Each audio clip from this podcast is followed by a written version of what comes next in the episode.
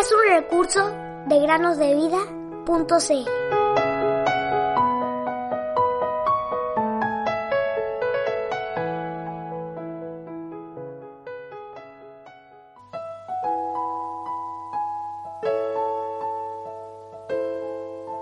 En el día que temo, yo en ti confío. Salmos capítulo 56, versículo 3. Hola queridos amigos y amigas que nos escuchan en el podcast Cada día con Cristo.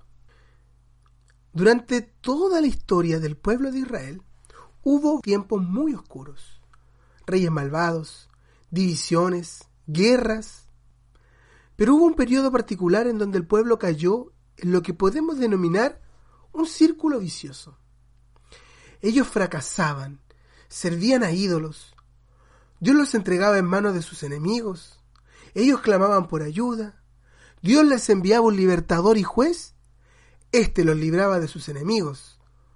Lograban tener paz durante toda la vida de este libertador y luego de su muerte volvían a fracasar, yendo en pos de los ídolos y vuelta a empezar el ciclo. Este periodo de la historia de Israel lo encontramos relatado en el libro de los jueces. Entre todos esos libertadores y jueces, hubo un hombre llamado Gedeón. Gedeón era alguien que se preocupaba por el bien de su pueblo, a pesar de que esto podía constituir un peligro para su propia vida. En tiempos en que los madianitas subían para destruir toda fuente de alimento, Gedeón estaba escondido aventando el trigo para separar la paja del grano y así guardar alimento para el pueblo.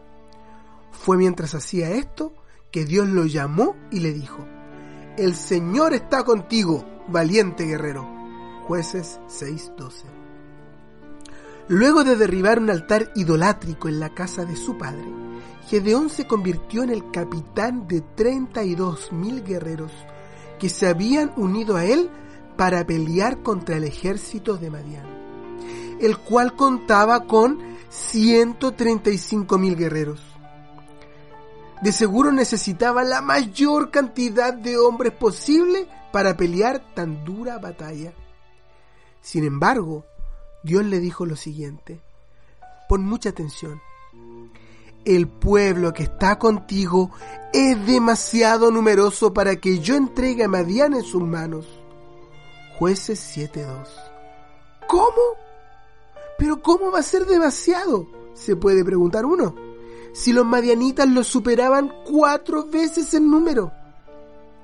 Sin embargo, Gedeón debía aprender la lección que Pablo aprendió muchos siglos después, cuando el Señor le dijo, Te basta mi gracia, pues mi poder se perfecciona en la debilidad. Segunda a los Corintios 12:9. Entonces, Gedeón, por mandato de Dios, proclamó a oídos del pueblo, Cualquiera que tenga miedo y tiemble, que regrese y se vaya del monte Galad. Entonces, 22 mil personas regresaron, pero quedaron 10 mil. Esto lo vemos en jueces 7.3. 22 mil. Después de todo, Dios tenía razón, pues estos 22 mil podían causar que el pueblo se desaliente, pues no tenían intención de luchar, tal como él lo había anticipado en la ley. Pueden comprobarlo leyendo Deuteronomio 28. Ahora sí, 10.000 eran mucho menos, pero valientes y estaban dispuestos a vencer a Madián. Pero... Esperen un poquito. ¿Qué? ¿Todavía son muchos? Así es, queridos amigos y amigas, eran muchos aún. Dios quería mostrar su poder en la debilidad del hombre y probó a los hombres dependiendo de cómo bebían agua. 9.700 hombres bebieron el agua arrodillándose junto a la fuente, completamente indefensos a un ataque sorpresa del enemigo. Pero tan solo 300 hombres tomaron con sus manos un poco de agua y la lamieron de su mano, pues sabían lo importante del conflicto y estaban alertas. Esta es la lección, queridos oyentes. El mundo siempre se preocupará en el número y la gran cantidad de poder exterior. Pero si Dios está de nuestro lado, podemos vencer, aunque el poder sea poco y seamos pocos. No temas de dar testimonio del Señor Jesús, de hablar de Él, aunque aquellos que se burlan y que no creen en Él pueden ser muchos, y solo quedes tú, recuerda las palabras del Señor Jesús todos los días hasta el fin del mundo. Mateo 28, 20. Voy camino